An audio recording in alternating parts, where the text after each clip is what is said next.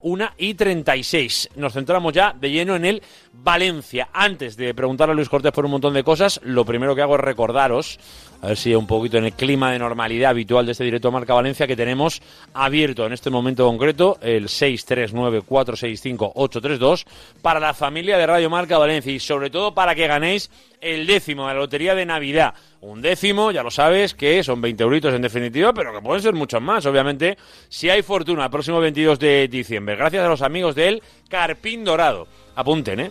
72.721. 72.721 es el número que jugamos los oyentes de Radio Marca Valencia y en definitiva los que han ido ganando semana a semana. Ya lo sabéis que este sorteo habitual del eh, podium del Carpín Dorado. Eso lo conoceremos mañana, pero para poder ser el ganador hay que participar. ¿Qué tienes que hacer? Nos tienes que mandar una nota de audio al 639-465-832, como siempre, y nos dices el mejor jugador del pasado sábado, el segundo y el tercero. El podium, en definitiva. Tu oro, tu plata y tu bronce a través de una nota de audio en el WhatsApp. Ahora, dentro de un ratito, escuchamos ya algunas que, por supuesto, ya han ido llegando desde que hemos arrancado el programa. Os recuerdo, todo lo tenéis que mandar al 639-465-832, como siempre, en el WhatsApp de Radio Marca Valencia. Dale, Pepu.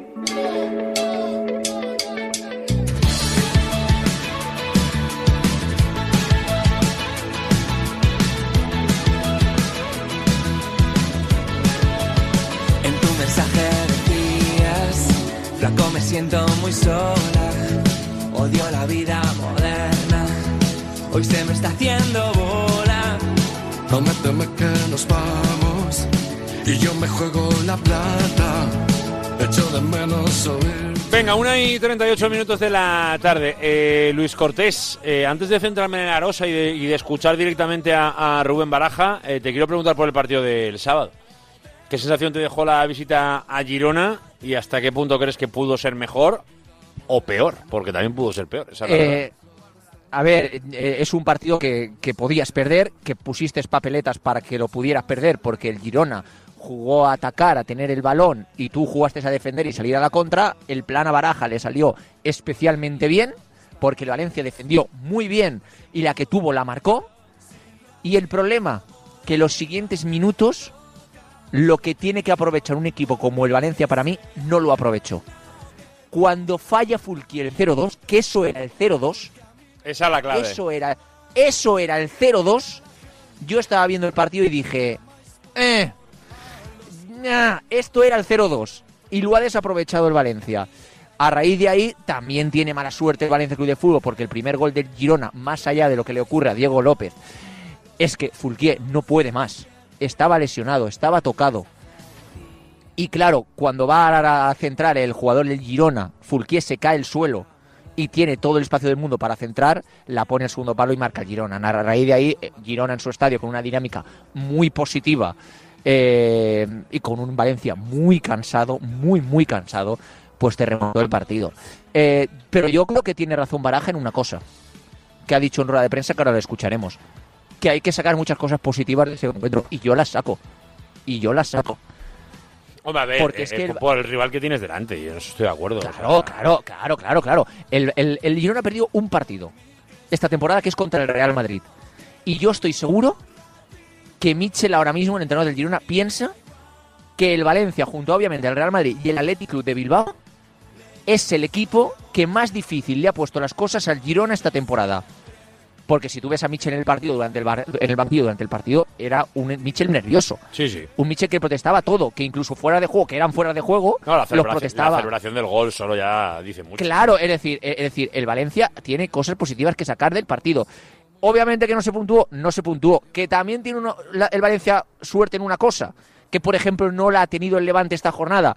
Es que ellos no han puntuado, pero es que los rivales, macho, Sí, sí. Es que tampoco puntúan. Es que eh, es que, el- que, que- sigue, creo que noveno el Valencia. Ha Sigue, sigue, sigue sigue, noveno. sigue, sigue, no, Es que, claro, es que, entonces, es que no puntúan. Es que el Getafe perdió, es que el Rayo perdió.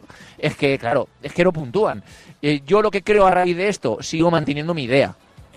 Yo creo que esta temporada, hasta luego, el, el Valencia va a tener momentos de sufrimiento y momentos que va a llegar el canguelo.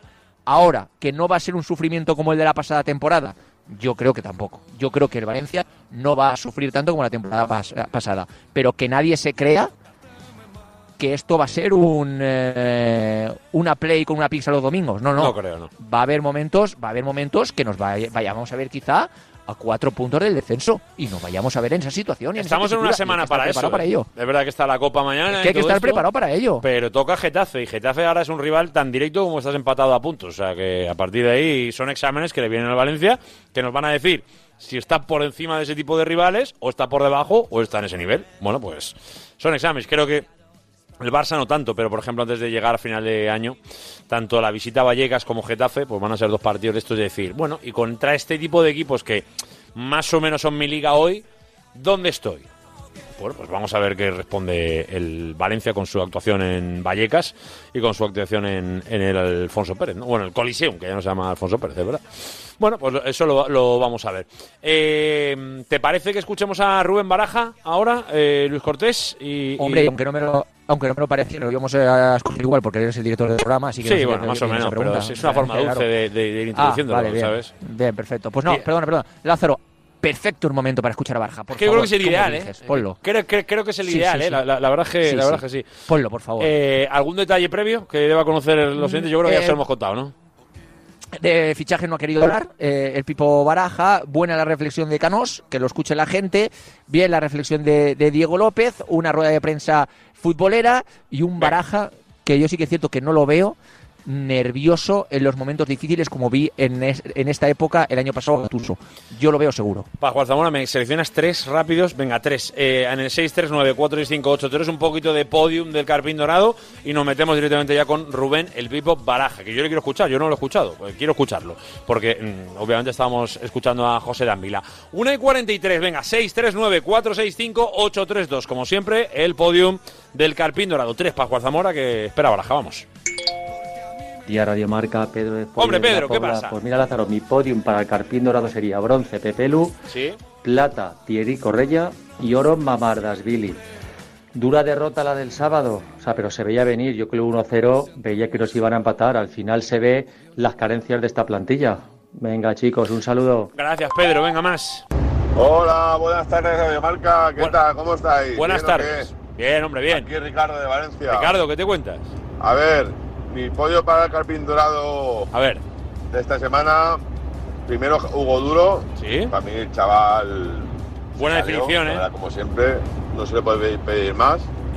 O sea, El picadita buena. segundo Fulquier. Para mí el mejor partido que ha hecho desde que está aquí. Hombre. Y el tercero para mí el Fran Pérez. El chaval también se dejó todo. Un saludo. Gracias, amigo. Venga, uno más, Pascu.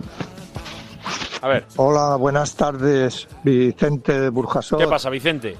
A ver, mi porra para el Calpín Dorado son tres puntos Mamá más Billy, dos puntos para Mosquera y un punto para Goduro por el gol. Venga, gracias.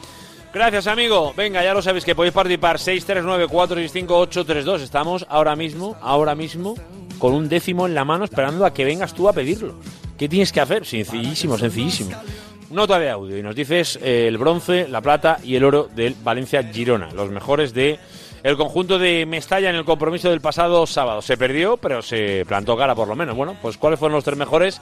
Háganoslo llegar, que ni más ni menos te puedes llevar un pedazo de décimo de Lotería de Navidad, que ya está a la vuelta de la esquina. Y oye, pues gracias a Radio Marca te puedes llevar ahí una ayudita para entrar en el 2024 de la mejor manera. Así que a participar en el 639 465 832.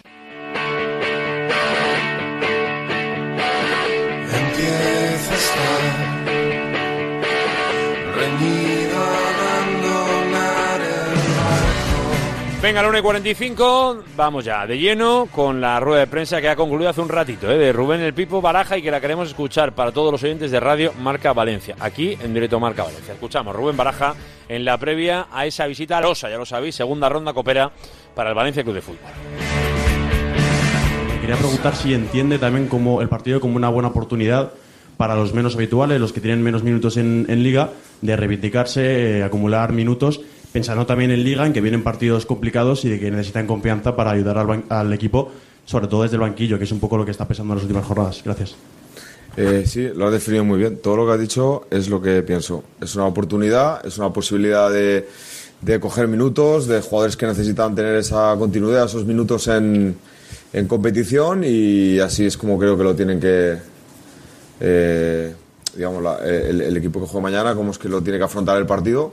Para nosotros es una obligación eh, pasar este partido y tenemos que mm, eh, entender que lo tenemos que hacer desde la responsabilidad, desde darle importancia al partido, porque el rival nos lo va a poner complicado, sin duda, y, yo creo que es bueno, pues jugadores que ahora no están participando o que no están entrando de inicio, que tengan esos minutos, esa continuidad que necesitan. Y la Copa es una buena motivación, o al menos para mí es, es una motivación.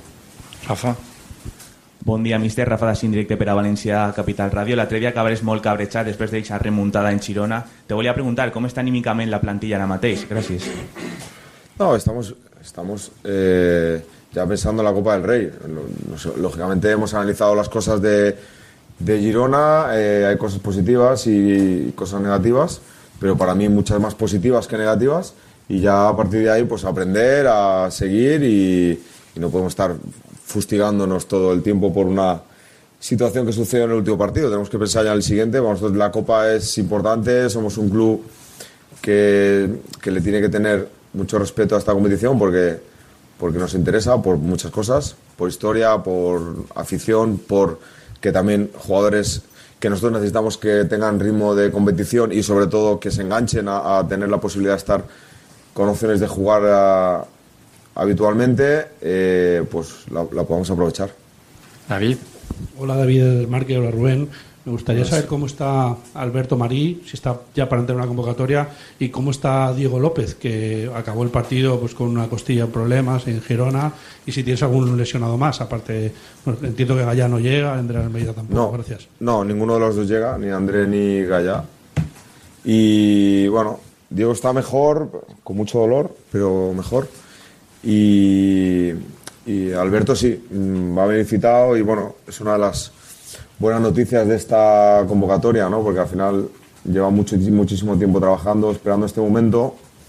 En verano, la verdad que la pretemporada que le estaba haciendo era muy buena y esta lesión le ha cortado un poco el, el ritmo y esperamos pues que se le sirva al partido pues para tener minutos, para volver a, a competir, volver a sentirse importante y, y poco a poco pues que vaya recuperando su condición física, la confianza, el nivel que estaba mostrando en pretemporada. Chimo. Hola, buenos días. Eh, Chimo Asmano, para la cadena SER. Quería hacerle una pregunta, pero solamente por si puede matizar eh, lo de Diego López. El otro día dijo lo de romperse la costilla. No sé si era eh, mm, algo un poco. No, es que al final Y, y ahora dice, ¿está ya para jugar o tiene un plazo de lesión?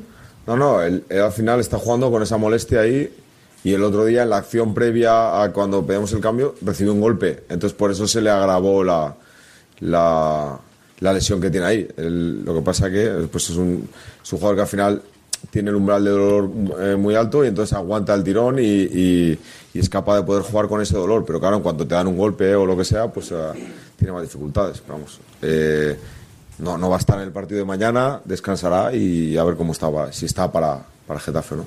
Vale. Y ahora la pregunta, el otro día ya dijo usted que para el mercado se quiere esperar incluso hasta enero, que todavía falta un mes, pero volvió a hablar eh, antes del partido el otro día Corona, el director deportivo, que vuelve a insistir en que van a estar atentos a todo, pero faltando eh, lo que hay eh, económico, las posibilidades económicas. Me gustaría saber lo que habla usted con Corona, si eso se lo transmite así, si usted tiene alguna esperanza de que efectivamente llegue ese ok económico y lleguen los refuerzos. De lo que ha hablado con Corona, incluso con la presidenta en los últimos días, después de lo que ha pasado en Singapur, de ese lo que se ha contado de que le han dicho Pues que, no hay no- dinero. Gracias. No, sé- no sé, realmente no sé un poco por dónde viene todo esto, pero ah, tenemos una comunicación normal, pues de cómo va el mercado, de cómo están las situaciones, de qué posibilidades hay, pues conversaciones sin más. Eh, no hay ninguna premisa, ni hay ni es sí, ni es no, ni, ni este, ni el otro, ¿sabes? O sea, simplemente estamos en una situación en la que falta mucho tiempo para que empiece el mercado. Hay varias cosas que tenemos que ver también en este mes de competición, ¿eh? jugadores que, pues, que se, se tienen que recuperar, jugadores que tienen que tener minutos, jugadores que, que al final nosotros pensamos que con esos minutos nos pueden dar cosas. Ah, y luego, pues, si se puede tomar alguna decisión en positivo, bien, y si no, pues ah, nosotros a trabajar, que es nuestra, nuestra faena. Es que no es algo que yo pueda controlar. Eh, no sé si me explico. Yo me, me preocupo de, de las cosas en las que puedo estar. Hay determinadas cosas a las que no es eh, no, no, no, no tengo por qué valorar cuando queda un mes para que empiece el mercado, ¿sabes? Cuando empiece el mercado, pues ya me preguntaréis y os iré diciendo la situación que hay, pero, pero es que ahora mismo creo que desgastarnos con cosas que falta un mes y hay muchas cosas que tenemos que ver todavía por delante de esto de, este mes de competición, pues no, no, no, quiero hablar de cosas que quedan tan lejos.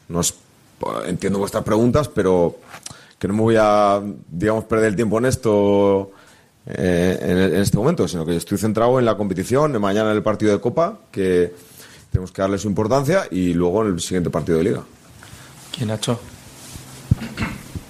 Bueno, mister, eh, el otro día el equipo pues, terminó perdiendo el partido en los minutos finales. eh, es, es algo que ha sucedido ya en varias ocasiones. eh, ¿Por qué cree que, que le ha sucedido en repetidas ocasiones a su equipo? Si es por gestión de los minutos finales, lo típico que se dice la inexperiencia, plantilla joven, eh, porque las piernas no dan. eh, ¿Tiene detectado como por qué ha sucedido? Bueno, yo creo que, no sé si seguís un poco la liga en general, hay muchos goles en los últimos minutos, hay equipos que te remontan en los últimos minutos, sin más, por ponerte un ejemplo, ayer un grande de Europa, un equipo importante, mm, también va ganando el- y en el último minuto le, le empatan el partido y estamos hablando de un super equipo. Quiero decir, eh, ahí vimos un City Tottenham, eh, entonces son cosas que pasan y que suceden. Pero lo que pasa es que yo creo que también ah, esto a mí lo que me, me lleva un poco es a que no se puede jugar con la ventaja del resultado, porque claro, si tú hubieras ganado en Girona, todos hubiéramos dicho que hemos hecho un partido fantástico. Pero claro, eso hace que los 80 o 80 minutos en los que el equipo estuvo poniendo al líder contra las cuerdas ah, no tengan valor porque los últimos 7 o 8 minutos no los jugamos bien o ellos los jugaron muy bien, porque son el- al final el líder de, de primera división y creo, si no me equivoco, que solamente el Madrid es un equipo que, le ha ganado. Entonces, ah, contando con que ha hecho, pues no sé si 5 o 6 remontadas y ha goleado a 6 o 7 equipos. Quiero decir que al final, depende cómo lo, cómo lo veas, pues le das eh, un valor u otro. Para mí el valor que tiene es que eh, competimos bien, que el equipo dio la cara, que lógicamente esos últimos minutos los podemos mejorar, que tenemos que trabajarlo, porque como tú bien dices, han habido partidos en los que hemos podido sumar algún punto más eh, si hubiéramos conseguido cerrar esos partidos y, y ahí hay pues lógicamente mucha autocrítica de todos, de nosotros, de los técnicos, de los jugadores, de saber jugar esos minutos y, y, lógicamente que nos tiene que servir para aprender y para crecer y para, para que la próxima vez que nos pase pues lo hagamos mejor. Buenas tardes, Mr. Nacho Giner para Radio Sport. El calendario cada vez se está colapsando más. Eh, vais a, a entrar en diciembre con tres partidos en siete, en siete días. Después de la vuelta de Navidad en enero, eh, entre Copa y Liga, el calendario se colapsa todavía más. Eh, a título personal, eh, ¿te preocupa que este calendario tan apretado pueda afectar a la plantilla en cuanto a lesiones?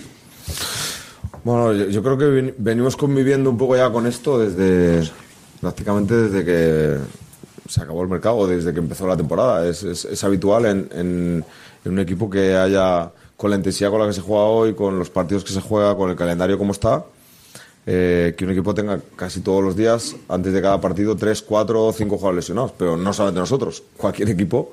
Tú miras sus- siempre sus bajas y tienen lesionado. Entonces hay que convivir con esto, como hay que convivir con, con el error, como hay que convivir con, con situaciones que se van dando en, en la temporada. Y esto nos tiene que hacer también a pues buscar nuevas oportunidades y, y dar posibilidad de que jugadores que a lo mejor de inicio no tenían esa posibilidad, cuando tengan su momento, como está pasando, pues la aprovechen y tengan un, un buen rendimiento. Esto al final es tratar de, de ir gestionando los recursos que tenemos y las herramientas que tenemos para sacar el máximo rendimiento al, al equipo. ¿no? Y hay jugadores que no empezaron jugando y ahora están jugando, otros que jugaban ah, y ahora no juegan, y yo tengo que ir tratando de encontrar ese equilibrio para tener rendimiento. Y a veces las lesiones pues ah, te llevan a que los jugadores que, que están lesionados pues den la oportunidad a otros que participen y, y lo hagan bien. Ah, creo que nos está pasando esto. A veces un jugador que está lesionado que es titular y aparece otro que da un gran nivel. Ah, y, y esto es algo que tiene, tiene mucho valor, o al menos yo le doy mucho valor.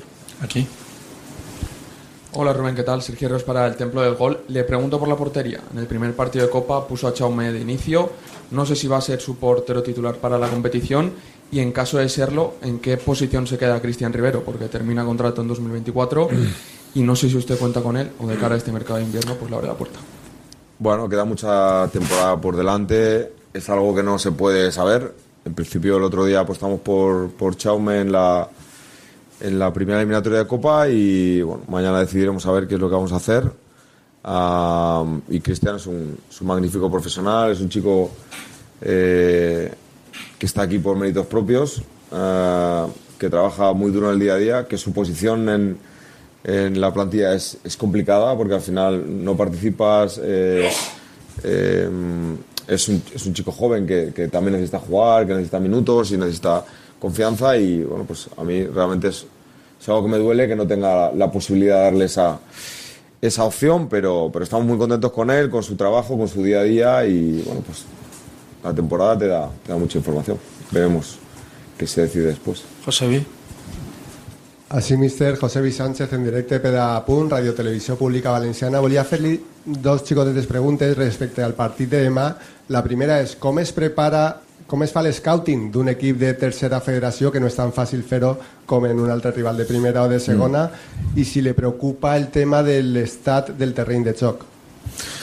Bueno, ah, scouting es ver un poco los últimos partidos, cómo viene jugando, tratar de encontrar un poco las cuatro o cinco cosas que, que son rasgos estables que repiten en cada partido y que además lo hacen muy bien. Es un equipo que es bastante constante en lo que hace, eh, que sabe muy bien a lo que tiene que jugar, es un equipo hecho, nosotros pensamos para la contra, con lo cual tenemos que estar muy pendientes de que todas las situaciones en las que nosotros perdamos la pelota, estar bien parados para que ellos no nos transiten rápido, estar muy atentos a las vigilancias y luego pues respetar al rival, porque ya con el, con el Granada tuvo, tuvo un partido complejo, hasta la parte final no se resolvió y que nos van a complicar seguro, porque para ellos es la ilusión de la temporada y nosotros tenemos que tratar de, con el máximo respeto y la mayor humildad, ir a competir allí para hacer las cosas bien y poder, y poder ganar el partido. Y con respecto al terreno de juego, pues mm, ellos ponen a disposición el terreno de juego que tienen y puede ser que haya lluvias, que el campo esté mal, ah, y tenemos que, adaptarnos, ni, una excusa en ese sentido. Creo que no estamos en disposición de excusarnos por el terreno de juego al que vayamos a jugar, sino tratar de adaptarnos a, a poder competir bien en, esa, en esa situación.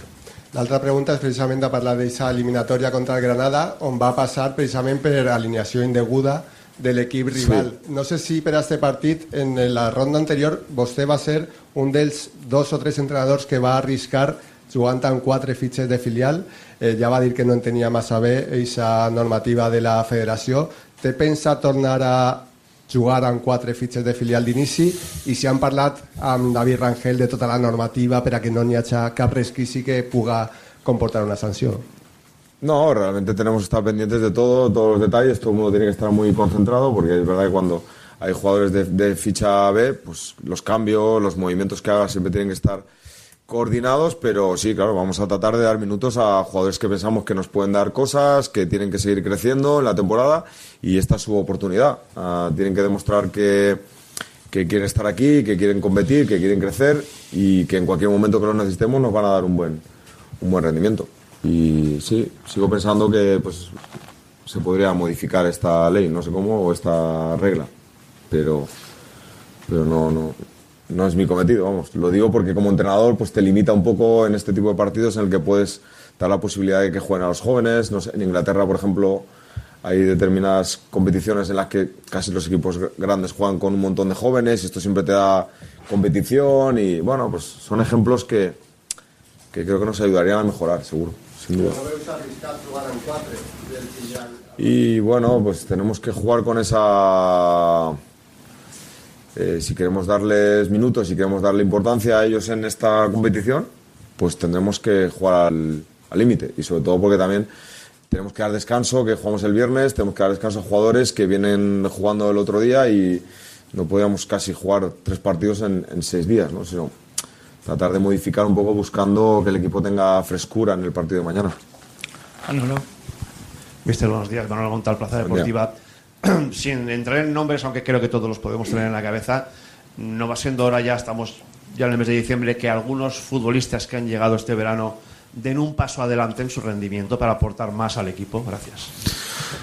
Bueno, yo creo que, esto es un trabajo de continuidad, de confianza, de mañana que aproveche su oportunidad, los que vienen siendo menos habituales y también saber un poco que, eh, que por, por mi forma de ser o por como nosotros vemos el, fútbol, nosotros somos ah, un cuerpo técnico que siempre valora mucho el rendimiento, el momento en el que está cada jugador. Entonces, ah, ellos tienen que tener la sensación, los, los que van a participar mañana o los que están teniendo ahora menos protagonismo, que a través de buenos minutos en la Copa, de dar buen rendimiento mañana, de estar bien mañana, de sentir lo que significa mañana jugar un partido en la Copa del Rey con el Valencia,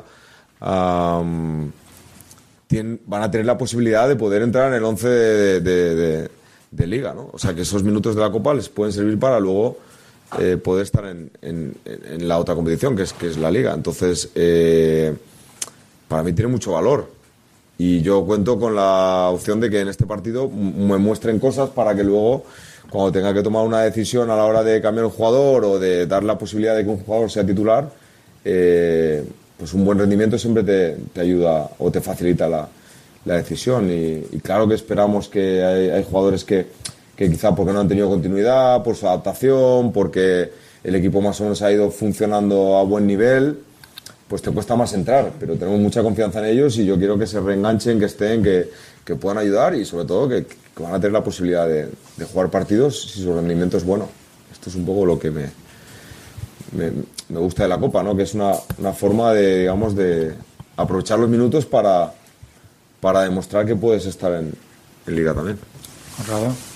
Hola Rubén, con cada Diario As. Has comentado, hablando de- del mercado que queda muy lejos todavía, que queda un mes de competición. En este mes de competición, ¿esperas poder ver en una posición en lateral izquierdo y a Jesús Vázquez en concreto, ver cómo se evoluciona de cara a ese futuro? Sí, es uno de los ejemplos. Ah, Date cuenta que Jesús es un jugador que nosotros ah, hemos apostado muy fuerte por él esta, esta temporada, ¿no? Porque eh, en la posición de lateral izquierdo está Gallá, que es nuestro capitán, y, y jugador que lleva mucho, muchos años en el club, que es internacional, absoluto, y Jesús para nosotros es una, una buena competencia para él, por características, por edad, por todo. Pero claro, como hemos tenido esta situación de imprevista de, de lo que ha tenido que, que- que vivir Jesús, ahora tenemos cierto interés, o yo al menos lo tengo, por verlo volver a competir, que, que vuelva a coger su ritmo, su nivel. Pues un chico en el que creemos mucho y pensamos que su futuro pasa por tener minutos, ser importante y aportar cosas, ¿no? Y, y la Copa para él es una, una buena oportunidad. Mañana de, de recuperar sensaciones después de el tiempo que ha estado parado y nosotros para nosotros es una alternativa y una opción más, ¿no? Porque ahora los últimos partidos sin estar Gallá am, ha tenido que jugar en esa posición Jarek, a veces ha jugado Seng también y, y él es una muy buena opción. Vamos acabando, Luco. ¿Qué tal, Mr. Luis Cortés en eh, Radio Marca? Eh, has hablado de Jesús Vázquez. Yo le quería, quería preguntar por otro nombre propio. Sergi Canós ha comentado muchas veces las dificultades que ha tenido, no hacer pretemporada, llegar, Sí. lesionarse de forma muscular, no está al 100% de su físico. No sé si este también puede ser un- una oportunidad pa- para él, para que coja eh, físico. Y, y cómo lo ves también? Si, si puede dar su mejor nivel o estar eh, bien físicamente pronto para ayudar todavía más al equipo. Gracias. No, él está con mucha, él está con muchas ganas, con muchas ganas de aportar, con muchas ganas de estar y, y de hecho, de hecho está jugando, quiero decir, está participando. Igual a lo mejor, eh, como todos los jugadores, siempre queremos jugar todos los minutos y todos los partidos, pero está, yo creo que está aportando cosas, está en el proceso ese en el que su rendimiento creo que va a crecer porque físicamente va a estar mejor y mañana pues va a tener una oportunidad de tener minutos, de tener más continuidad y de, de crecer en lo que él necesita realmente, porque claro, recordar, que él viene de- desde que acabó la temporada con Olympiacos, casi tres meses parado, luego empieza la pretemporada, cuando ya te empiezas a poner la pretemporada bien eh, y debutas o juegas, que creo que el día del Atlético de Madrid estuvo a buen nivel, tiene la lesión. O sea, cuando vienes de muy lejos ah, y te vas acercando a tu mejor momento, te lesionas. Y cuando te empiezas a recuperar, pues cuesta otra vez volver a coger el ritmo, ¿no? Porque, porque esto es normal, pero ah, creo que tiene una buena predisposición Mañana va a ser titular, va a tener minutos, esto le tiene que dar a él confianza y, y crecer. Eh, sin duda que esperamos aún todavía la mejor versión de, de Sergi, como la de Amalá, como la de Roman, como la de Guillamón, como, como la de jugadores que a lo mejor no están participando, pero que, que creemos en ellos y que en su momento, eh, cuando llegue su momento, tienen que estar preparados para dar el, el nivel o, como, como habitualmente decimos, si tú lo haces bien, pues a jugar. Nosotros creemos mucho en, en los momentos de los jugadores. Vamos con la última, Germán.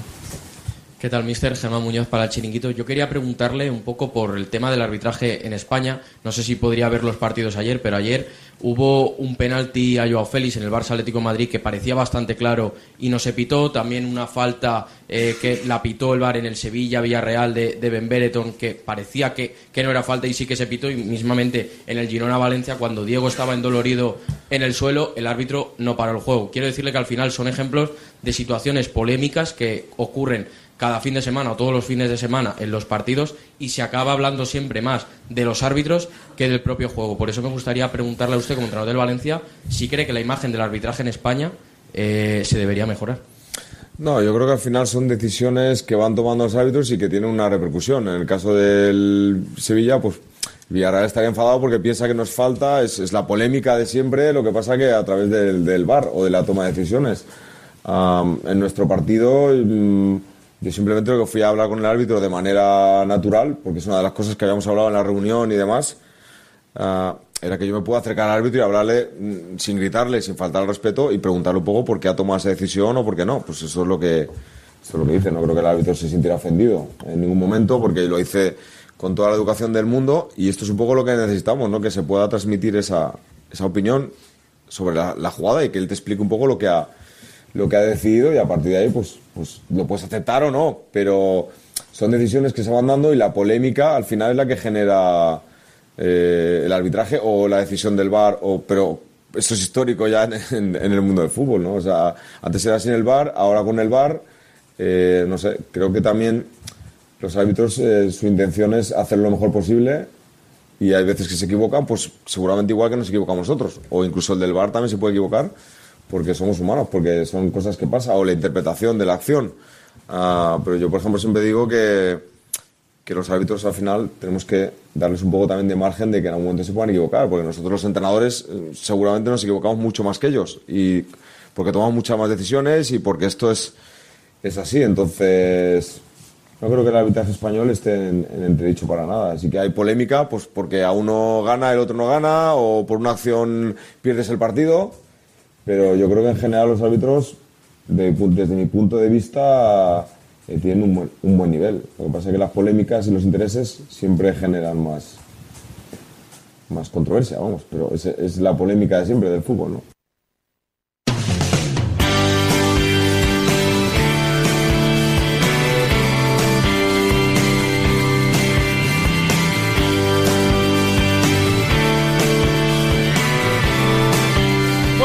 De Rubén el Pipo Baraja, por supuesto, en la previa de un partido que mañana debería ser un trámite para Valencia como es el de Arosa.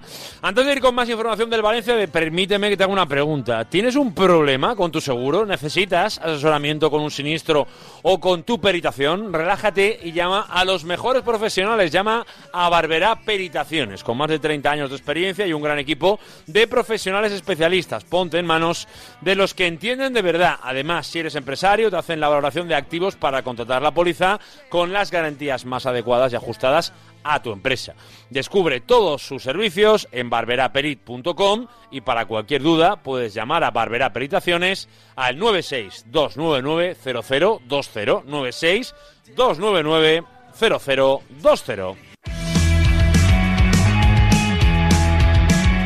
Venga, que son las 2 y 10 de este lunes 4 de diciembre de 2023 y antes de meterme de lleno en el tiempo de gabinete Marga, quiero ir cerrando en paterna con Luis Cortés, hacer un pequeño resumen, ¿eh? que habrá alguno que, que se haya conectado un poquito más tarde también, eh, directamente. Luco, cuéntanos un poco la última hora del equipo antes de viajar mañana ya rumbo a Galicia, rumbo a, a ese duelo frente al Arosa, de lo que hemos visto hoy, de lo que vivimos el pasado sábado, en definitiva, con qué se planta el Valencia en este lunes día 4. La última hora de Valencia pasa porque va a ser la primera convocatoria de Alberto Marí tras eh, recuperarse de su lesión, tras eh, más de tres meses estando parado debido a esos problemas físicos que acarreaba. Ya contamos aquí en Radio Marca las últimas semanas que el partido de Arosa es el partido indicado, así que Alberto Marí entrará en la lista de convocados para jugar este partido de Copa del Rey. No entrará José Luis Gallá, no entrará Diego López, no entrará Andrea Almeida, además de muchos otros titulares. Información, Lázaro, van a quedarse muchos teóricos titulares aquí en Valencia, no van a viajar, se van a recuperar. Hay que decir que eh, pues Hugo Dura ha jugado con problemas en el hombro, en la clavícula los últimos eh, partidos. Diego López, ya lo sabemos, con problemas en la costilla. Hay muchos jugadores que han jugado con dolor, con problemas físicos. Pues bien, va a aprovechar el Pipo Baraja para que todos ellos se recuperen y no viajen a Arosa. Por lo tanto, vamos a ver, con información en la mano, a muchos canteranos, más canteranos de lo normal y sorpresas en la convocatoria de canteranos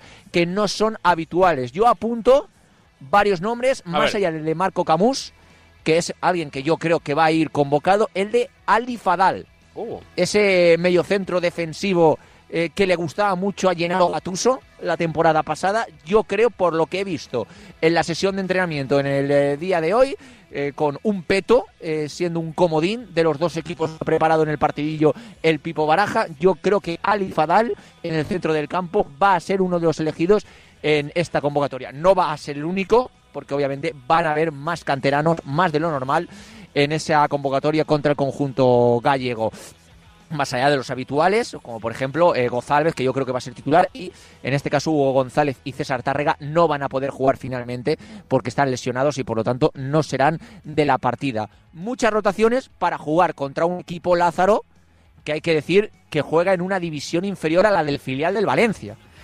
Entonces, en teoría, en teoría y sobre el papel, luego al final esto es fútbol, ya no el primer equipo del Valencia. El filial, el Valencia Mestalla, debería de ganarle a la Rosa porque es de una categoría superior. Por lo tanto, no hay que tener miedo de poner a los Jesús Vázquez, a los eh, González, que ya están preparados, obviamente, sobradamente, porque en principio es un equipo eh, de tercera categoría. Mañana el equipo viajará a las 10 de la mañana concentrados aquí en la ciudad deportiva de Paterna para coger un charter rumbo a Galicia y por la noche jugar ese partido contra el Arosa. Obviamente la premisa que no haya sobresaltos, que no haya lesiones, que no haya prórrogas, que el equipo se clasifique sin ningún sobresalto y que pueda estar en la siguiente fase de la Copa de Su Majestad el Rey. Aquí en la ciudad deportiva de Paterna quedan ya poquitos jugadores, se han marchado prácticamente todos. Uno de los eh, que se ha marchado hace poco es eh, José Luis Gallá, que lo que hemos contado antes es que no hay ningún tipo de novedad. Lázaro, que va a pelear, va a trabajar para estar el próximo fin de semana contra el Getafe, pero obviamente todavía es duda para ese partido. Ya lo hemos contado al principio, lo refrescamos, hoy ha corrido, ha chafado césped por primera vez después de que su última recaída, desde su última lesión, ha corrido por el Antonio Puchades junto a un readaptador. Andrea Almeida ha andado, ha hecho ejercicio de andar junto a un readaptador por toda la ciudad deportiva de Paterna, obviamente yo voy a, a- con la información que tengo, voy a hacer, eh, a ver si me aceptas un contrato, Lázaro. A ver. Yo firmo, ¿Sí? firmo, porque Andrea Almeida pueda jugar después de Navidad.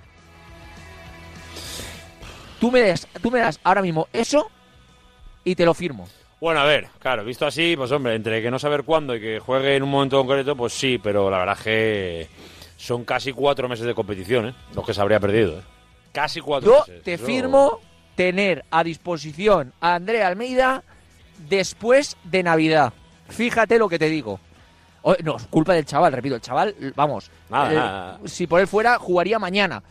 Pero es que hoy, la imagen que he visto hoy, Lázaro, es, es que es eh, de una persona. Ojalá no pueda bien. volver lo antes posible. Y eso es lo que yo creo que ya estamos pidiendo desde hace mucho tiempo, pero el pobre, pues oye, tiene ahí un problema que no acaba de encontrar solución. Eh, insisten semana tras semana, viendo un poquito si las sensaciones son mejores. Las cosas van, bueno, con altibajos, eh, unas mejor, otras peor, pero de momento la solución no llega. Y eso es evidente que preocupa a Baraja, al chico, y les preocupa a todo porque es un futbolista que le podría aportar más soluciones, sin duda, a Rubén el Pipo Baraja. A ver si podemos contar mejores noticias, por ejemplo, mañana mismo. Eh, Luis Cortés, te mando un abrazo muy grande. Otro para vosotros, chao. Gracias, Luis Cortés. Venga, mensajitos. Vamos directamente con el podium del Carpín Dorado que nos espera el gabinete marca. Vamos ya, por supuesto, con el 639-465-832.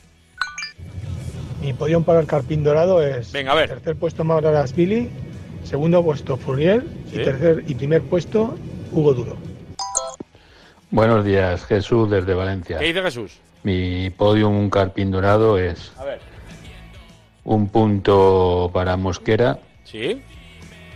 dos para Hugo Duro y tres para Marmardashvili. Van coincidiendo mucho, ¿eh? A ver, venga, más. Buenos días, Bon día. marcaors, Amadeo de Burchasot. A ver. Pues mi podium del Carpín Dorado es el tercer puesto para Hugo Duro por el gol, el segundo Pepelu y el primero Mamardashvili, como siempre. Amun. Gracias, amigo. Venga, uno más.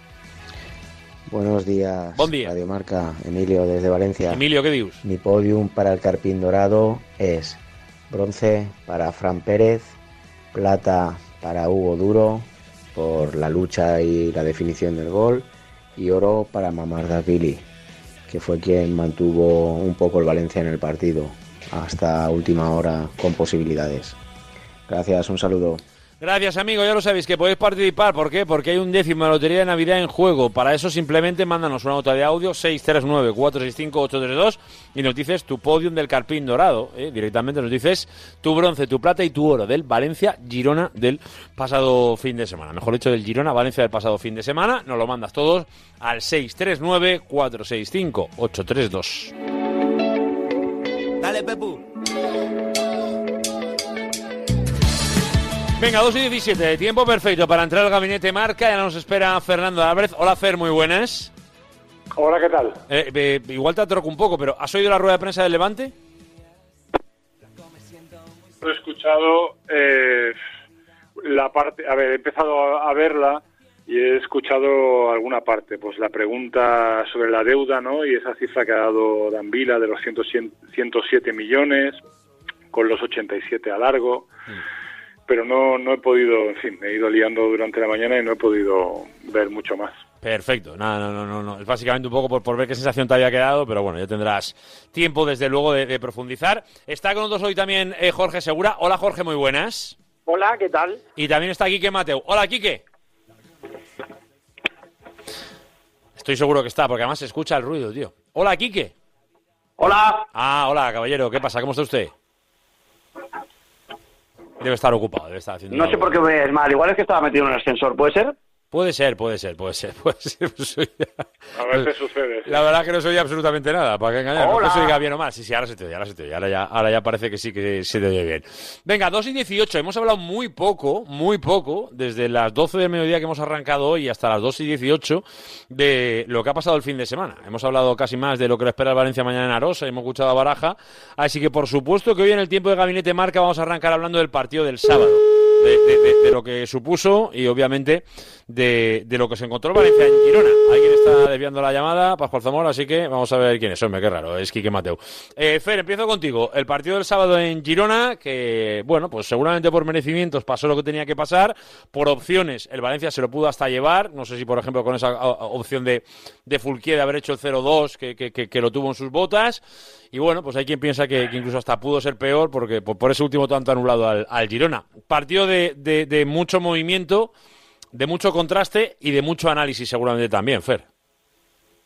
A ver, mm, claro, si cuentas los 80 primeros minutos, a mí, aunque habrá análisis que digan que no, que ya se veía desde antes, que el Girona, claro, el, el Girona quitó defensas y, y, y sumó delanteros. Pues es verdad que, dio la sensación al final como que el Girona te podría, te, te iba a poder empatar el partido. A mí la sensación que me deja el partido de verdad fue muy buena hasta pues hasta esos minutos finales, porque creo que el Valencia ante un rival que, que golea, que, sé, que es el quinto más goleador de, de Europa, que va como un tiro, que solo ha cedido dos empates y una derrota, pues me parece que el Valencia con sus armas, eh, las de protegerse muy bien en defensa y salir a la contra, pues le estaba saliendo el plan perfecto hasta que es verdad que dos centros laterales eh, mal apretados en el origen del centro y también mal defendidos en el área, pues te dan la vuelta al partido, pero de verdad que me, me dejó una sensación como que bueno, pues sí, mm, po- podría haber no sé, ¿por qué no se hicieron antes los cambios? Sí, puede- pueden surgir muchas preguntas, pero de verdad creo que sí, pero claro, yo sinceramente, yo es que le di, le di mucho valor a lo que hizo el Valencia eh, hasta que llega el primer gol, porque es verdad que luego el segundo es muy seguido y también ante la ante una opción en la que el Girona mm, pues claro le- echa todo el carbón en la en la caldera y el Valencia no es capaz de, de protegerse o de defenderse con dos acciones en las que hay un poco de todo ¿eh?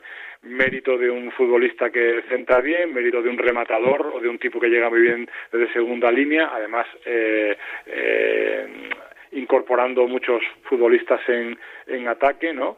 Y, y luego, pues, quiero decir, es que uno de los cambios fue David López por Estuani en el 76. Pues claro, eso pues te viene un poco a, te viene a demostrar que el Valencia estaba intentando protegerse mucho y que el Girona fue al ataque y le salió bien. Pero le podía haber salido bien al Valencia y al Girona, ¿no? Más análisis. Jorge, ¿qué te pareció el Valencia? ¿Qué te pareció el Girona? Eh, ¿Hay más mérito de, de quien no y es eh, colíder de la liga? ¿Más de mérito a lo mejor en el tramo final del equipo de Baraja? ¿El cansancio, los errores individuales? ¿Qué lectura haces tú? Pues yo siempre digo lo mismo, ¿no? Que los partidos los tenemos que analizar en función del rival, ¿no? Hmm. A lo mejor no, no los tienes que plantear siempre en función del rival, pero el análisis que tiene, sí que tiene que ir por ahí. Y a mí me parece que el Girona, eh, defensivamente no, pero ofensivamente es el mejor equipo de la liga. Eh, más allá del dato que ha aportado Fernando, de ser el, el quinto equipo de Europa que más goles hace, es que es un espectáculo verlo jugar. Esa es la realidad. Eh, y luego hay que decir que es especialista en esto que pasó contra el Valencia. O sea, al Girona le hemos visto remontar en Vallecas, le hemos visto remontar en, en- ¿cómo se llama ahora? El de el del Sadar, el Reino de Navarra, ¿no? Reino de Navarra, sí. el, el nombre, ¿no? Ahora mismo. Le hemos visto hacer este tipo de remontadas esta temporada, porque es un equipo que cuando eh, se ve en una situación límite, juega de una manera desbocada que da gusto verlo atacar y que te ataca eh, por oleadas a rachas que, que, te desmonta a cualquiera, no solo al Valencia el otro día, es que, insisto, ha desmontado a, tres, cuatro o cinco equipos más esta temporada, ¿no? Y, eso es lo que le está llevando a coliderar la liga. O sea, no, no es una cuestión baladí. Le lleva cuatro puntos de ventaja al Barça, eh, al Atlético de Madrid y a otros equipos que teóricamente son o que deberían ser muy superiores. Con lo cual, en ese sentido, hombre, sí, te queda el regusto amargo, sobre todo porque con el 0-1 tienes la oportunidad, esa oportunidad de hacer el 0-2, ¿no? Y ahí ya por el momento, a lo mejor del partido de más, le hubiera costado más al Girona, ¿no? Y el Valencia se hubiera sentido más seguro.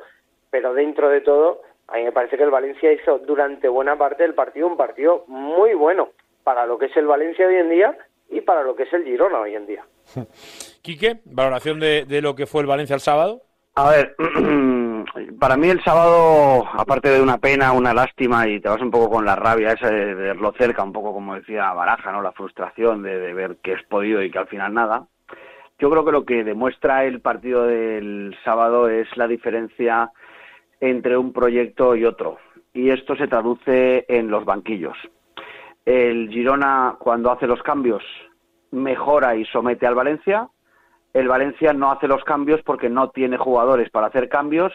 Aguanta mucho más de la cuenta a Baraja viendo los problemas físicos de Fulquier. Fulquier en la jugada del gol, no sé si os habéis dado cuenta, justo antes de que le llegue la pelota a su marca, se está tirando la mano al tobillo porque está absolutamente reventado. Esa es la jugada que viene el centro del 1-1. Y como Baraja no tiene jugadores en el banquillo, aunque no lo diga, para resolver o solucionar problemas y para cambiar partidos, y el Girona sí, pues el Girona saca a Stuani y ¿cómo se llama? Que no me acuerdo ahora mismo el que centra. Ay, por favor. El del pelo morado. Couto. Eh, saca Couto, Couto centra, Stuani marca, dos goles, dos centros y a casa. Entonces, para mí la diferencia se vio ahí, porque el partido hasta el momento de los cambios de Mitchell estuvo igualado, el Valencia jugó a lo que quería jugar, el Girona no pudo jugar a lo que quería, que es para mí el gran mérito del partido, es que los pasillos interiores que tanto daño le hacen a todos los equipos de la liga, tácticamente Baraja fue capaz de trabajarlo primero en la semana y sus jugadores de ejecutarlo muy bien en el campo, es decir, desde ese punto de vista muy bien, pero al final pues muchas veces en los partidos, los partidos duran 95 minutos, entonces el Valencia tiene una plantilla de 60 minutos. Y la pena es que pues muchas veces, porque no es la primera vez, ¿eh? al Valencia se le escaparon los puntos en el descuento contra eh, Osasuna, le ha pasado hoy, no recuerdo ahora qué otro partido le pasó, que también le pasó, y al final dices, Es que es- esto es lo que hay, ¿no? Que diría el mítico Anil Murti. Esto es lo que hay. Pues lo que hay es que con una plantilla de 60 minutos contra una de 95 pierdes.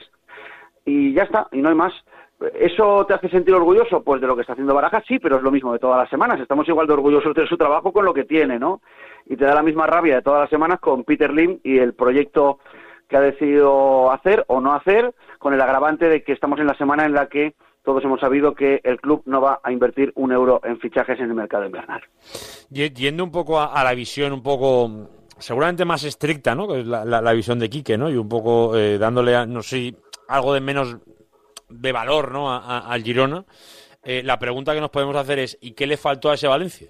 O sea, si, si haces el análisis, Quique, de, de, de, bueno, sí, eh, te da para lo que te da. Banquillo. Vale, y la pregunta es, ¿había en el banquillo mm, opciones para haber visto otro final de partido, crees tú? Mm, Bueno, lo primero que creo es que Baraja, y esto lo vimos todos, yo creo que lo vimos todos en directo, Baraja tarda 10 minutos más de lo que debe en quitar a Fulquier del campo. Fulquier hace un partido tácticamente espectacular, en defensa y en ataque. La idea eh, de buscar que Fulquier tape a Sabiño todo el partido es, es una opción muy inteligente que además le sale muy bien. ¿Qué ocurre? Que el chico revienta, y, revienta mucho antes del gol, del 1-1, pero no lo quita, porque claro, yo lo entiendo a Baraja. Baraja dice, no tengo a Jesús Vázquez para competir. No tengo a Gallá que se ha quedado en Valencia. No tengo a nadie para sustituirle. Pues voy a aguantar todo lo que pueda, porque voy a meter a Amalá y cuando meta a Amalá, Amalá que no defiende, por cierto, en el 1 en el 1-1 ya veis dónde está Amalá y dónde no va, que es donde iba Fulquier hasta que la gasolina le pudo. Pero entonces Baraja dice, ¿cómo voy así? Pues Baraja no es tonto, dice, hombre, es mucho mejor defendiendo Fulquier, cojo, que Amalá sin estarlo. Pues voy a aguantar todo lo que pueda y todo lo que pueda le sale mal. Ya está. Es decir, no tiene recursos en el banquillo para sustituir, en el caso del otro día, al lateral izquierdo, porque los chavales que están en la convocatoria de Segunda Federación, que no son Javi Guerra, Diego López y compañía, sino son los otros, no los saca nunca. ¿Por qué? Porque no están para jugar en primera división. Para correr sí, para jugar no. Y ese partido necesitaba soluciones, no gente que corriera, o no solo gente que corriera. Como no los tiene, no hay soluciones en el banquillo, en esta plantilla corta, como siempre recuerda Baraja. No los hay, ese es el problema, por desgracia. Eh, Fer, ¿coincides? Coincido bastante y además es verdad que, por, por no repetirme, que yo es que creo que el, Valencia estaba viendo como, primero, yo creo que, que Baraja pensaba que con ese plan iban a seguir cerrando los pasillos y la es verdad que Mamardashvili hizo dos paradas, o sea, tú ya veías que el, que el Girona estaba llegando mucho más que en la, que en la primera parte. Pero es que no veía, yo no veía muchas más opciones eh, para poder voltear el, partido. Y luego ya vimos los cambios, ¿no? Y no sé, me parece que, que, claro, eh, ahora analizarlo a, a, a- a tra- a través del resultado, bueno, pues dices, joder, pues debería haber cambiado antes, efectivamente, no sé, con, con algún futbolista más eh, defensivo, no sé, con Guillamón, no lo sé, porque a Diacabí ya lo saca Sí. para reforzar más el centro del campo. Pero, pero, pero para ¿no- hacer ¿nos dio la sensación que después de ese cambio tampoco nos dio la sensación de que el equipo fuera mucho más fiable? Bueno, eh, por- bueno, pues incluso también nos puede venir bien para el análisis de que a veces por acumular muchos futbolistas defensivos. Yo no, va- yo no sentí que el Valencia mejorara defensivamente con Diacabí por dentro. No, no lo sentí. No, no, sí, sí está bien. pero sí ¿Alguno, está bien. ¿alguno lo sintió? No, no sé, Jorge, No, no, Quique. es- es- yo, yo a mí no me pareció un me pareció un cambio lógico. Yo, lo- yo lo entendí. No, yo sí, lo el, entendí, el cambio yo, yo también lo medio. entendí. Sí, sí, sí, entonces lo entendí. La pregunta es, ¿salió bien? No, pero no salió bien porque lo que tenías que cambiar era- eran los bandos que por donde te estaban haciendo daño. Si los pasillos interiores los cerró todo el partido muy bien. Si el problema no estaba ahí, estaba claramente en las bandas. Y, y no las pudo cerrar porque no tenía jugadores en el banquillo y decidió no apostar por ninguno de los niños y dijo, pues voy a aguantar la forquera hasta que explote. Y, pero el problema que fue fue que explotó de- justo después del 1-1. Si hubiera, si hubiera hecho el cambio antes, pues quizá Couto habría tenido una marca más firme en esa entrada. O no, no lo sabemos, porque es que el problema es que como no hay futbolistas, porque luego viene el 2-1, ha salido Fulquier y ha entrado Amalá, y Amalá que no defiende, porque esto, a ver, no es que lo diga yo, que lo piensa Barajar primero, porque solo hay que verlo jugando. No defiende, pues al final tampoco defiende el 2-1, y ya lo había cambiado a Fulquier. Quiero decir, que al final el problema del Valencia es que tiene lo que tiene y los últimos minutos los entrenadores del equipo contrario siempre tienen soluciones en el banquillo. Yo me acuerdo el lunes del Mallorca, si estábamos hablando lo mismo, en el Mallorca había eh, mejores jugadores de banquillo que los del Valencia, pero es que esto es todo el año igual. Por eso es tan indignante llegar los lunes y hablar del partido pensando en que ha vuelto a perderlo Peter Lim, porque no le da la gana que tenga un equipo competente de 95 minutos el entrenador. Jorge, que no te he oído casi, perdona. No, a ver, bueno, aparte de, de coincidir en que efectivamente, porque además por ahí te, te llegan los goles, pero no por, no, por el hecho de que lo pensemos, que es una evidencia, porque además es por donde ataca mejor el Girona. Eh, y que eso no se cerró bien, como estaba comentando Quique, eh, yo coincido en que el, cambio, más allá de que entrara Diacabí o no, eh, pues era lógico, ¿no? Para intentar eh, eh, darle más consistencia a esa zona, pero eh, a ver, eh, lo has dicho tú, o no sé si Fernando, ¿no? Que, que hacer los análisis eh, post partido es muy fácil. Bueno, no sé si es fácil o no es fácil, es lo que tenemos que hacer, esa es la realidad. Al final nosotros tenemos que comentar según el momento. Hablas a priori, eh, hablas durante si es que haces una retransmisión, como en nuestro caso, como en vuestro caso, y luego tienes que hablar a posteriori. Eh, la realidad es que si un entrenador no hace muchos cambios, normalmente por dos cuestiones. Una, efectivamente, porque lo que tienes en el banquillo consideras que no te va a mejorar, que no te va a, aportar lo que a lo mejor necesitas retocar dentro de un mismo partido, aunque lo estés viendo, aunque lo estés viendo venir, o dos, porque mm, no quieres tocar tampoco el equipo, porque durante todo el tramo del partido te está yendo bien. Y aunque el otro te esté apretando y seas tú, digamos, el que tienes que estar aguantando un resultado, dices, bueno, es que mejor no lo toco, porque aunque físicamente estemos un poquito más bajos, no nos está yendo mal. Esa es la realidad, ¿no? Eh, y a lo mejor a- e- entre esas dos aguas está la cuestión. Entre, entre a, a quién meto para que me solucione los problemas si no tengo a nadie que me los pueda solucionar, y, y entonces pues mejor me quedo como estoy. No sé si me explico y si me entendéis, yo creo que sí. Eh, y, y esa es la sensación que, que a veces te, te plantea y que seguramente te, te plantea el partido del otro día. La verdad es que a veces creo que, que con este Valencia actual y con este Valencia en, concreto, quizá, seguramente, deberíamos eh, eh, poder eh, ser un poquito más críticos en este caso concreto, o por lo menos hablar de forma más clara de que, hombre, el de enfrente juega, ¿eh? Y el de enfrente juega mucho. Y a lo mejor hay días con equipos de un perfil más bajo que, bueno, pues no sé, no sé, a lo mejor, a lo mejor debemos ser más contundentes en la crítica. Yo es que a mí no se me olvida que era el Girona, ¿eh? Yo creo que, que, que Pero no ¿verdad? estamos siendo, pero estamos siendo críticos, yo creo que no. Yo creo que estamos criticando a Peter Lim. no, Yo, yo, no- yo, estoy, yo estoy señalando claramente a un señor que no está en el césped. No, pero si eso lo Yo tenemos no estoy claro. criticando al equipo, claro, Sí, es que el equipo hizo lo, que, hizo lo que puede con lo que tiene y lo que puede está muy bien. Pero es que también estuvo bien en el Bernabéu. El Bernabéu en la primera parte tiene tres de gol como un camión de grandes, solo que no las mete. ¿Por qué? Ya, porque pero, estuvo pero- duro. pero ¿Lo fíjate, yo creo, no? yo creo, Quique, que el partido del Bernabéu lo juegas 10 veces y lo pierdes las 10. Y creo Claro, que el de, el pero de porque- Girona, claro, el de porque- Girona porque lo juegas 10 Benzema. veces y a, lo, Sí. y, a, y a lo mejor ganas uno. No, eh, escucha, lo normal... De, de en el verdad lo creo, ¿eh? Sí. Pero de verdad, yo, objetivamente hablando, eh, la que falla Fulquier, igual a cualquiera de los que estamos aquí la mete. Solo hay que tirar, solo hay que, que co- con- conseguir que la pierna del disparo conecte con el balón. Eso es lo único que hay que hacer. Luego Y hasta ya, pararla. a ver qué pasa, ¿no? Luego a ver qué pasa, ¿no? Pero es que ni eso hizo Fulquier. Pero ¿cuántas veces tiró el Valencia a portería? No, no, Hasta lo eso sé, tiró lo sé, una, lo sé, ¿no? lo sé, lo sé. Una, ¿no? Una porque te la regaló el contrario. Así no se puede ganar nunca, Lázaro. Así no puedes ganar nunca. Lo que puedes hacer es no perder. Pero esperar a que tu única oportunidad de gol sea porque te la regala al contrario, porque fue un regalo escandaloso, no es ser, para mí, eh, yo, yo tengo que pedirle más al equipo si quiero de, de cada 10 ganar más de uno. O sea, te quiero decir, lo del otro día con una oportunidad de gol no puedes ganar. Lo que puede hacer es lo que hace bien, que es defender bien. Si es que la gran virtud de Baraja es que su equipo defiende muy bien a cualquier tipo de equipo en condiciones normales. Para mí ese es el mérito del equipo el otro día, por eso Claro, lo valoro, ¿eh? Por, por- claro, porque claro. con la cantidad de, de- de ocasiones que suele hacer el Girona, vale, es verdad que los últimos 10 minutos se convirtieron en un sufrimiento, vamos, eh, eterno y que eso fue demasiado largo.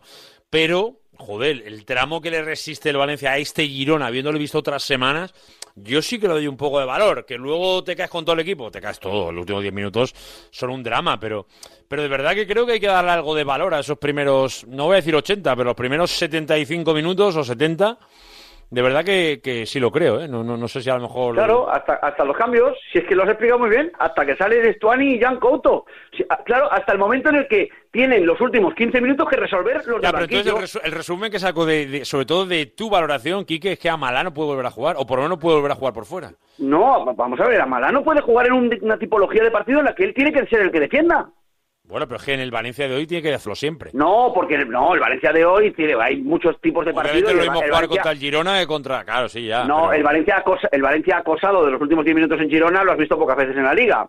Quiero decir, No, eh, porque verdad, tienes que tener enfrente un señor que tenga tan- el potencial que tiene el Girona para hacerte ese daño. Entonces, eh, eh, Amalá vale para muchos tipos de partidos, pero para este no. es evidente que no, porque es un chico que defiende, no. Ataca, sí. Pues para este partido no vale, pero no es culpa, repito, de Baraja. Es que entonces, ¿quién saca? Porque tiene a Jesús. Pero Jesús no está para competir, porque si no lo habría sacado, obviamente. Es, más, es mucho más jugador de banda para defender Jesús Vázquez que lo que puede hacer Amalá, aunque sea banda cambiada, ¿vale? Pero no, pero no está para competir, está en la convocatoria para ir poquito a poco. Bueno, pues esto es lo que tienes. Entonces, hay una hora y cuarto de partido que es muy buena del Valencia, en la que casi no le hace daño y en la que casi no hace daño, juega al 0-0 y se encuentra con un gol, y cuando sale el banquillo a los últimos 15 minutos al Valencia lo arrollan porque no tiene banquillo. Ya está. Es decir, ¿culpa de quién? ¿De Baraja? No. ¿De Peter Lim? ya está. Hay, hay una imagen, eh, eh, mm, y ahora lo que no recuerdo es quién era el otro futbolista, creo que era Yarek. Durante la celebración del gol de Hugo Duro, Sí. hablo de minutos 55-56, la cámara enfoca a Baraja que lo que está haciendo es no celebrar el gol, sino llamar a Fulquier, que lo cambia Para cambiarle de banda, sí. Sí, lo para cambiar de banda a Fulquier y creo que es con Yarek, supongo que para decirle, mirad, ahora nos van a apretar por aquí o no sé, no recuerdo ahora porque los cambios en el... No, es porque que Sabiño lo había cambiado de banda. No, Fer, es porque Sí, Sabiño lo había cambiado de banda y entonces él rectifica. Está muy bien Baraja en este momento. Correcto.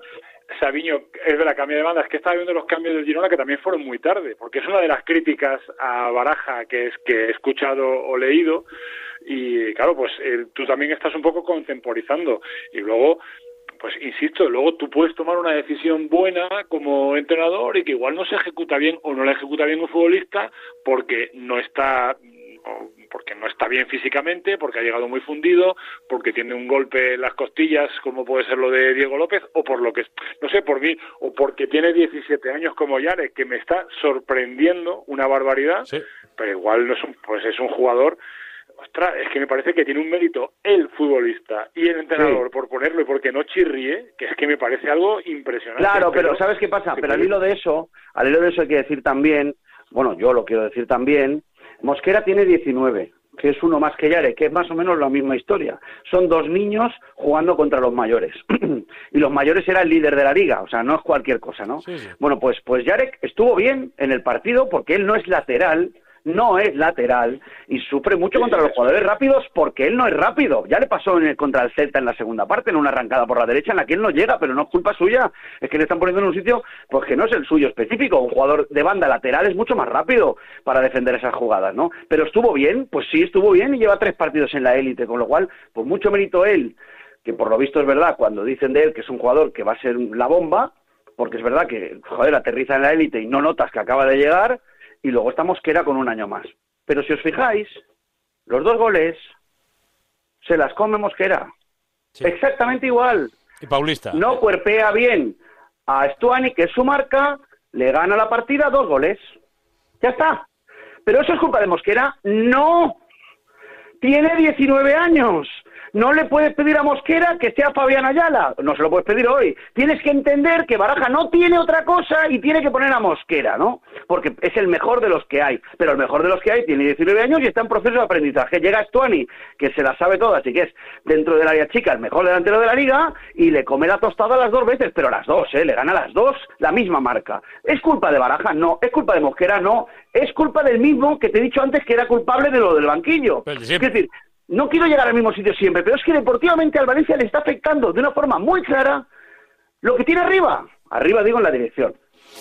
Bueno, eh, vamos a ir cerrando aquí porque es verdad que, que- que- que el tiempo se ha pasado volando. Se iba a preguntar por la Copa, pero creo que tiene, tiene poco sentido. Hombre, pues, pues qué suerte ha tenido en, la- en el sorteo y lo normal es que pase fácil y a la tercera ronda. Y ya iremos viendo en enero. Ya Todo está. tuyo, todo tuyo, Quique. ¿eh? Si quieres te quedas hasta las 3, te dejo ahora mismo ¿eh? el programa. ¿eh? Bueno, continuamos en directo. Y va- y continuamos vas en directo, tirando, ¿eh? Lo comenta todo, me encanta. Continuamos en directo en Radio Marca Valencia. amigos, Pensaba hablar de baloncesto y todo esto, o sea que te puedo dejar si quieres. Si quieres... en este momento, amigos, sustituye a Javi Lázaro en este momento en Radio Marca hasta las 3. Buenas tardes, bienvenidos. Bueno, lo vamos a dejar aquí, va, que, que al final, si no, ya no sé casi ni cómo retomar. Eh, lo vamos a dejar. Baloncesto, baloncesto, te toca baloncesto. Sí, me toca baloncesto y algo más hasta las 3. Tranquilo, queda mucho todavía. Nos quedan 20 minutos y además eh, creo que viene protagonista a partir de las Está- 3 también, en serio. O sea, que, que nadie se lo pierda. Está el baloncesto para tocarlo mucho también, ¿eh? Sí. Oye, eh, Jorge, ¿cómo tenemos al niño? Eh, ¿Nos lo podemos traer aquí para jugar la Euroliga? Igual aporta ahí para Mumbrú, ¿eh? Uh, eh, no, no, pero vamos, no tengas dudas, ¿eh? No, no, pues he visto algún vídeo que, que ahí hay futuro, algún, ¿eh? día, algún día volverá, porque él nació ahí, ¿eh? Todo, todo Sé, lo sé, ¿eh? lo sé, lo sé, lo sé. Igual Alquerías es, es la casa la que no, que no debe dejar, o sea que cuidado, ¿eh? Cuidado, pero eso con el tiempo, que todavía es muy joven el chaval, ¿eh? Hay que, hay que darle tiempo para crecer. Correcto. Fer, Jorge, Quique, un abrazo a los tres, gracias. Igualmente. Hasta ahora, venga, vamos a hacer una pausita rápida que insisto, tenemos que ir con mucha más información del deporte. Por cierto, hoy se nos ha hecho el programa muy intenso desde que hemos arrancado con Danvila, con Baraja, con lo del fin de semana, con el. Pero hoy ha mandado, por cierto, un escrito público del que entraremos en profundidad mañana. eh, tendremos más tiempo. No sé si ahora los compañeros de Sin Tregua igual han tenido tienen más tiempo para comentarlo, aunque ya os, ya os, invito, ya os invito a que os quedéis en tiempo de Sin Tregua porque vais a tener invitado de excepción en la, en la jornada, el que ya estoy viendo por aquí. Así que eh, os invito a que os quedéis, pero digo, no sé si ellos eh, lo plantearán, si no también nosotros lo vamos a hacer mañana seguro. Eh, un comunicado público donde viene a decir básicamente Libertad Valencia Club de Fútbol que le sabe especialmente mal que el ayuntamiento de Valencia es un ataque claro, directo y frontal al ayuntamiento de María José Catalá diciendo que ha cogido la postura de eh, bueno, beneficiar los intereses del Valencia Club de Fútbol y que le vienen reclamando información desde hace meses que no acaban de recibir. Es un ataque bastante claro por parte de Libertad al Ayuntamiento de Valencia y sobre todo hablando directamente de que está más del lado de el Valencia de Peter Lim, entre comillas, es lo que viene a decir un poco su comunicado, más que de los aficionados del Valencia. Es un poco la forma de verlo de libertad. Mañana entraremos un poco más fuerte en todo lo que supone todo esto. 2 y 42, venga, pausita. Seguimos que hay más cosas hasta las 3. ¿Tienes una actitud de superación en la vida y te gusta afrontar nuevos retos? Entonces lo tuyo es la filosofía Spartan, que es la que tiene el Team Marca formado por Javi Amaro, Miki López y compañía. Spartan es la mejor carrera de obstáculos del mundo, pero va mucho más allá de un evento deportivo. Para descubrirlo, te invitamos a que te descargues de manera totalmente gratuita Marca Plus, la revista oficial de este eventazo donde podrás conseguir códigos gratis para sus pruebas. Colaboran Marca y Radio Marca. Imagina que el universo digital es un espacio con muchas puertas y que cada puerta que abres te acerca más a tus hijos. ¿Cuántas abrirías? El universo digital de tus hijos e hijas es todo un mundo. Más puertas abres, más lo entiendes. Descubre cómo en FAD.es. Si quieres seguir al minuto toda la actualidad deportiva, ser el primero en enterarte de las noticias más relevantes y vivir todo el deporte en directo, descárgate ya la app de marca. Resultados y clasificaciones, los mejores directos, agenda de televisión, notificaciones personalizadas de tu equipo, modo oscuro y mucho más. Accede al instante a la información deportiva que más te interesa con marca, la app número uno para vivir el deporte.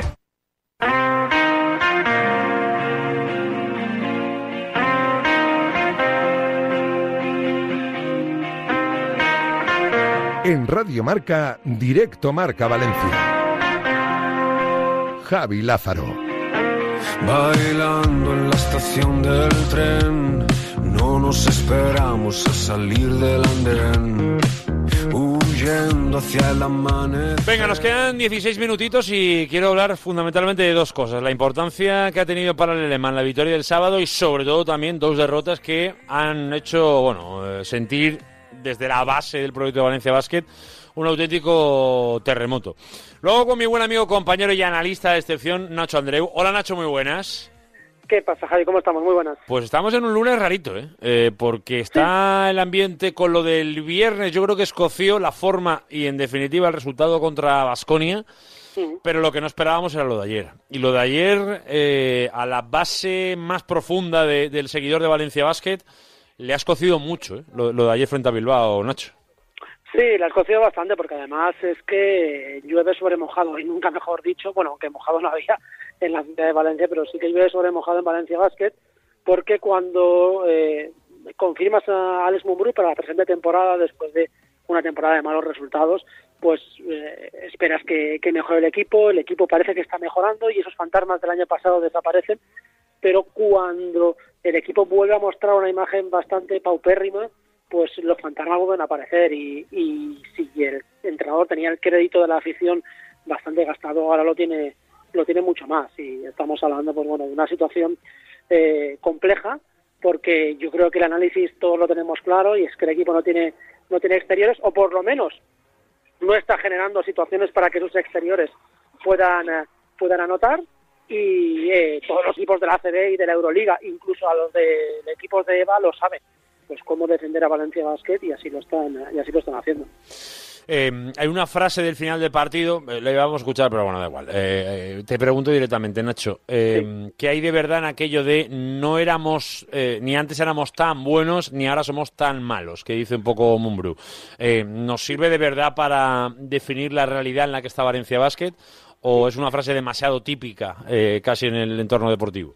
No, yo, a ver, yo creo que hay una, una circunstancia que es la siguiente, y es que el equipo eh, empezó apostando, hizo una apuesta muy clara por lo físico, eh, por, por jugar los partidos de una manera muy intensa, con sus eh, interiores, y luego pues aprovechando esas ventajas que generan los interiores para también anotar desde, desde fuera. Y cuando se cayó el físico, pues el equipo se ha caído.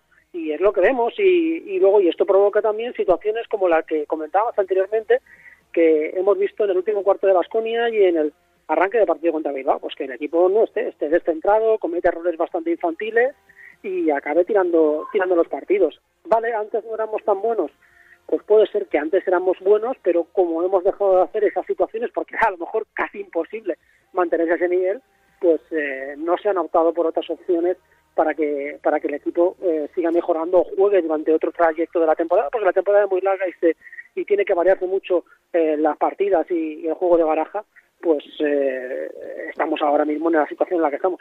Una pregunta eh, muy clara, después de este análisis que te escuchamos, Nacho, es, directa. Es a la plantilla que se le puede pedir, porque obviamente estás hablando de salir dormido o de por lo menos una falta, entre comillas, de actitud en algún momento concreto. O- yo realmente siempre pienso que seguramente no es solo eh, la actitud como la imaginamos, ¿no? Sino es, oye, pues entrar eh, en un nivel de, de- de- de- competitividad que a lo mejor no estás tan alto como deberías, o bueno, vale, sí, llamémoslo como sea.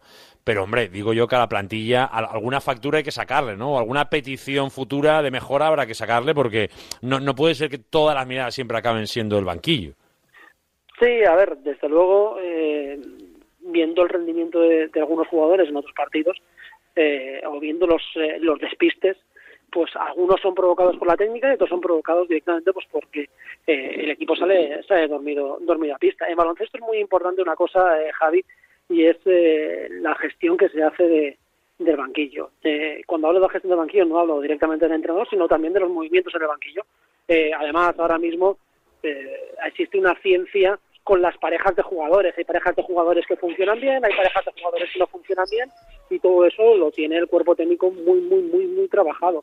Pues bien, ahora empezamos a ver cosas de, cambios en las parejas de jugadores que está intentando Mumbrú para, para mejorar, pero, pero eso no, no funciona. Eh, la falta de tensión eh, es culpa de los jugadores, la falta de, de saber buscar un plan B es culpa de la dirección técnica. Y la última que te hago es, eh, ¿es solucionable lo de la Fonteta y Mumbrú? Eh, obviamente todo es solucionable con victorias, ¿no? Y, y en base a victorias seguramente eh, podremos olvidar que ya el run run y los pitos se han convertido en algo, no voy a decir habitual, pero conforme llegue, lleguen las derrotas es difícil pensar que no vaya a pasar. Después del partido de Girona eh, se solucionó, o sea que esto puede volver a solucionarse, pero evidentemente eh, los valencianos somos de idea fija y ahora mismo pues hay mucha gente que no está de acuerdo con lo que está haciendo Alex Mumbrú. ¿Qué tiene que hacer Alex Mumbrú? Pues cambiar cosas, eh, buscar nuevas defensas, buscar nuevas jugadas en ataque. Tiene muy poco tiempo porque esta semana para empezar hay tres partidos, eh, así que lo va a tener muy muy complicado hacer cambiar la, opinión de una gran parte de la afición que, que le pitó antes del partido ante ante Bilbao. Eh, se tiene que poner las pilas. Es que no, no se puede pedir otra cosa. Y, y yo creo que tiene capacidad para ponerse las pilas, pero eh, debe hacerlo. Hacerlo y, pensar que a lo mejor su forma de, de atacar tiene que variar alguna cosa, su forma de defender también tiene que variar alguna alguna cosa, porque le han cogido el truco muy pronto a un equipo que funcionaba que funcionaba muy bien y, y así pues eh, va a ser complicado. Valencia acabará ganando partidos, estará en la Copa, etcétera, etcétera, pero eh, así vamos a vivir otra temporada bastante compleja. Esperemos que la cosa vaya mejorando, pero desde luego empezó la cosa regular, eh, o, bueno, empezó bien, lo que el primer partido pues generó alguna Ah, duda empezó- con el entrenador, empezó muy bien. no empezó a muy bien, Claro, empezó muy claro, bien, claro. la cosa empezó muy bien. Empezó muy bien y la cosa es verdad que conforme han pasado las semanas se ha ido torciendo y esa es, esa es, la, esa es la pena. Ahora, como bien dice Nacho, pues viene una semana de triple partido, de, de, de, bueno, a ver cómo se responde, sobre todo con, con el doble duelo de, de Euroliga y a partir de ahí, pues pues a ver qué consigue eh, el equipo de, de Mourinho. Sobre todo, el primero resultados y si encima no nos engancha a todos con el juego, pues casi mejor que mejor. Esta, esta semana han salido ya dos nombres para un nuevo alero de Valencia Basket. Kai Guy, ex del Juventud, operación complicadísima, Sí. y Mark Smith, jugador del, eh, del Casademont Zaragoza, operación de un jugador a lo mejor de un nivel menor, pero que sí que también habría que pagar un buyout a, a Zaragoza.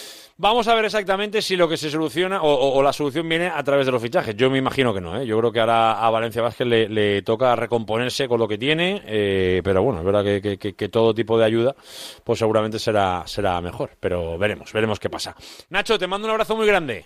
Un abrazo para vosotros. Hasta ahora, Nacho Andrés, nuestro compañero de Radio Nacional de España. Como siempre, os invito eh, a seguir en redes sociales, que de verdad tenéis prácticamente un análisis constante de lo que pasa en Valencia Basket, como muchas veces nos ayuda a hacer también en este tiempo de baloncesto aquí en la sintonía de Radio Marca. Uno de los grandes observados es Alex Mumbrú. Ayer, eh, hablando de cómo está su equipo hoy y sobre todo de lo que se está diciendo de su equipo durante toda la temporada. Que hoy era un partido importante para ganar, no nos vamos a engañar, ni antes éramos tan buenos ni ahora somos tan malos, ¿no? porque parece que, antes éramos eh, eh, buenísimos, ya parece que somos malísimos, somos el mismo equipo, hay que mejorar cosas, trabajaremos en ello, eh, ya llevamos tiempo trabajando en ello, seguiremos trabajando en ello y venir mañana, trabajar y seguir mejorando cosas que, aún nos ocurren y levantarnos anímicamente. Hay que levantar el vuelo y desde luego hay que tener muy pero que muy claro que días sobre todo como el de ayer va a ser muy difícil ganar partidos. 2 y 52, venga, cambiamos de asunto y hablamos de un deporte y de un eh, partido en concreto el del pasado fin de semana que tiene que llevar al Leleman Conqueridor, ojalá, hasta la Copa del Rey. Además tenemos la suerte de, por primera vez, hablar con su nuevo entrenador, que sabéis que debutaba este último fin de semana. Hablamos con Marcos Dreyer. Hola Marcos, buenas. Buenas, ¿cómo están? ¿Cómo estás, Marcos? Bien, bien. ¿Cómo te acoge Valencia en tu primera semana? Bien, bien, la verdad que fue todo muy rápido, fue todo corriendo, pero terminamos bien como, como premio, así que contento. Porque empezar, empezar con un 3-0 y además, oye, viendo ya que el equipo, eh, bueno, se va acercando a la Copa, no, no está la cosa 100% conseguida, porque es verdad que todavía matemáticamente podría perderse, pero bueno, oye, se han subido un par de puestos en la clasificación, de momento pues se mantienen las distancias con la novela plaza, Marcos hay que estar contento después de ganar 3-0 el primer partido. Sí, sí, sobre todo con las sensaciones, ¿no?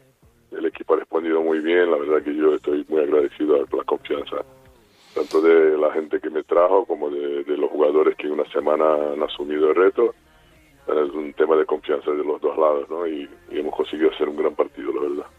Eh, bueno, es que el resultado dice todo, ¿no? 25-20, 25-20 y el último que recordar que era 25-14. Eh, eh, creo que eso habla bastante claro de eh, tres parciales con contundencia, mm, con poco sufrimiento. Quiere decir que el equipo llegó con cierta seguridad y más teniendo en cuenta, Mister, eh, con lo que había en juego, ¿no? Que a alguno le podría entrar en dudas eh, llegando un poco a este momento de la temporada.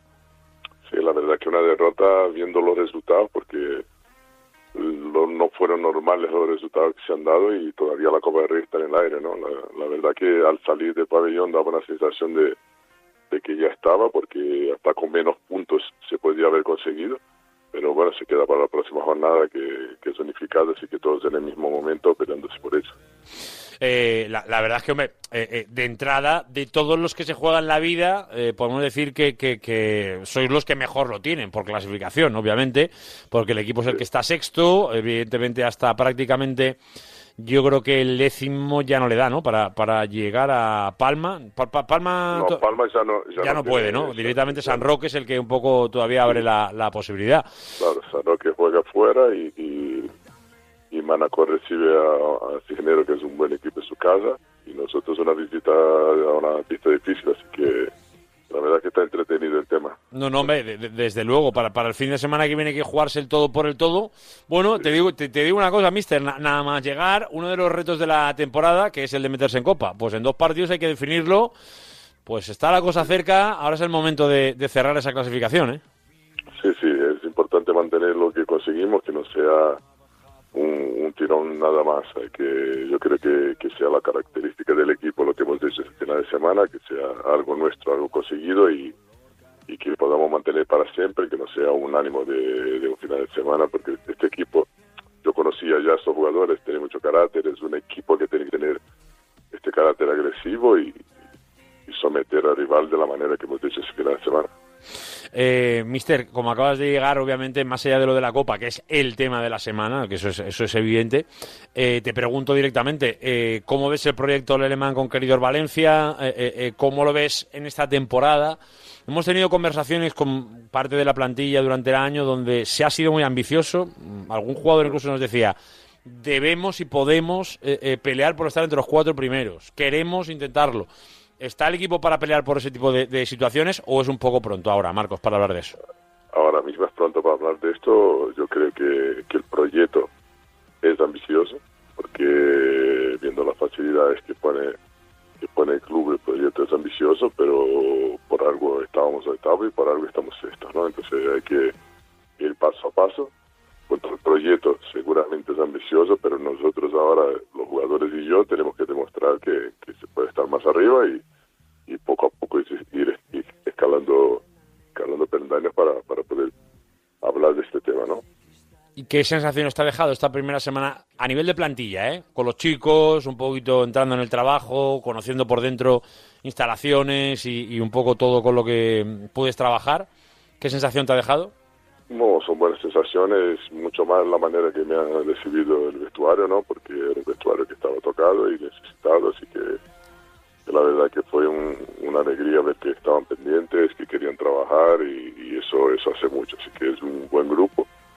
Eh, ha demostrado este final de semana ya ya bastante, así que ahora hay que ser, hay que, pensar en estar así siempre y, y que no nos caiga el ánimo pase lo que pase, que es un trabajo de largo plazo, aunque ahora tenemos a corto plazo decisiones, pero pero es un trabajo que poco a poco tenemos que ir subiendo para poder justificar esta gran este gran proyecto que se está haciendo aquí. Pues sí, porque es verdad que para los valencianos, Marcos, eso tienes que saberlo. Esto está empezando, ¿eh? porque ya, bueno, el año pasado fue una auténtica alegría, ¿no? Llegar a los registros a los que se pudo llegar, teniendo en cuenta que, que se llegó a jugar la Copa y, y, bueno, pues ya directamente llegar incluso a playoff.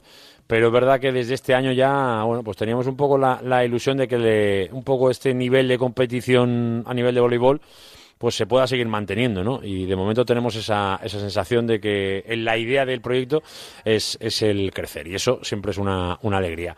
Marcos, que iremos acompañándonos durante todo el viaje y a ver si disfrutamos de una gran temporada y sobre todo de un primer reto conseguido que es el de meterse en Copa. Os mando un abrazo muy grande.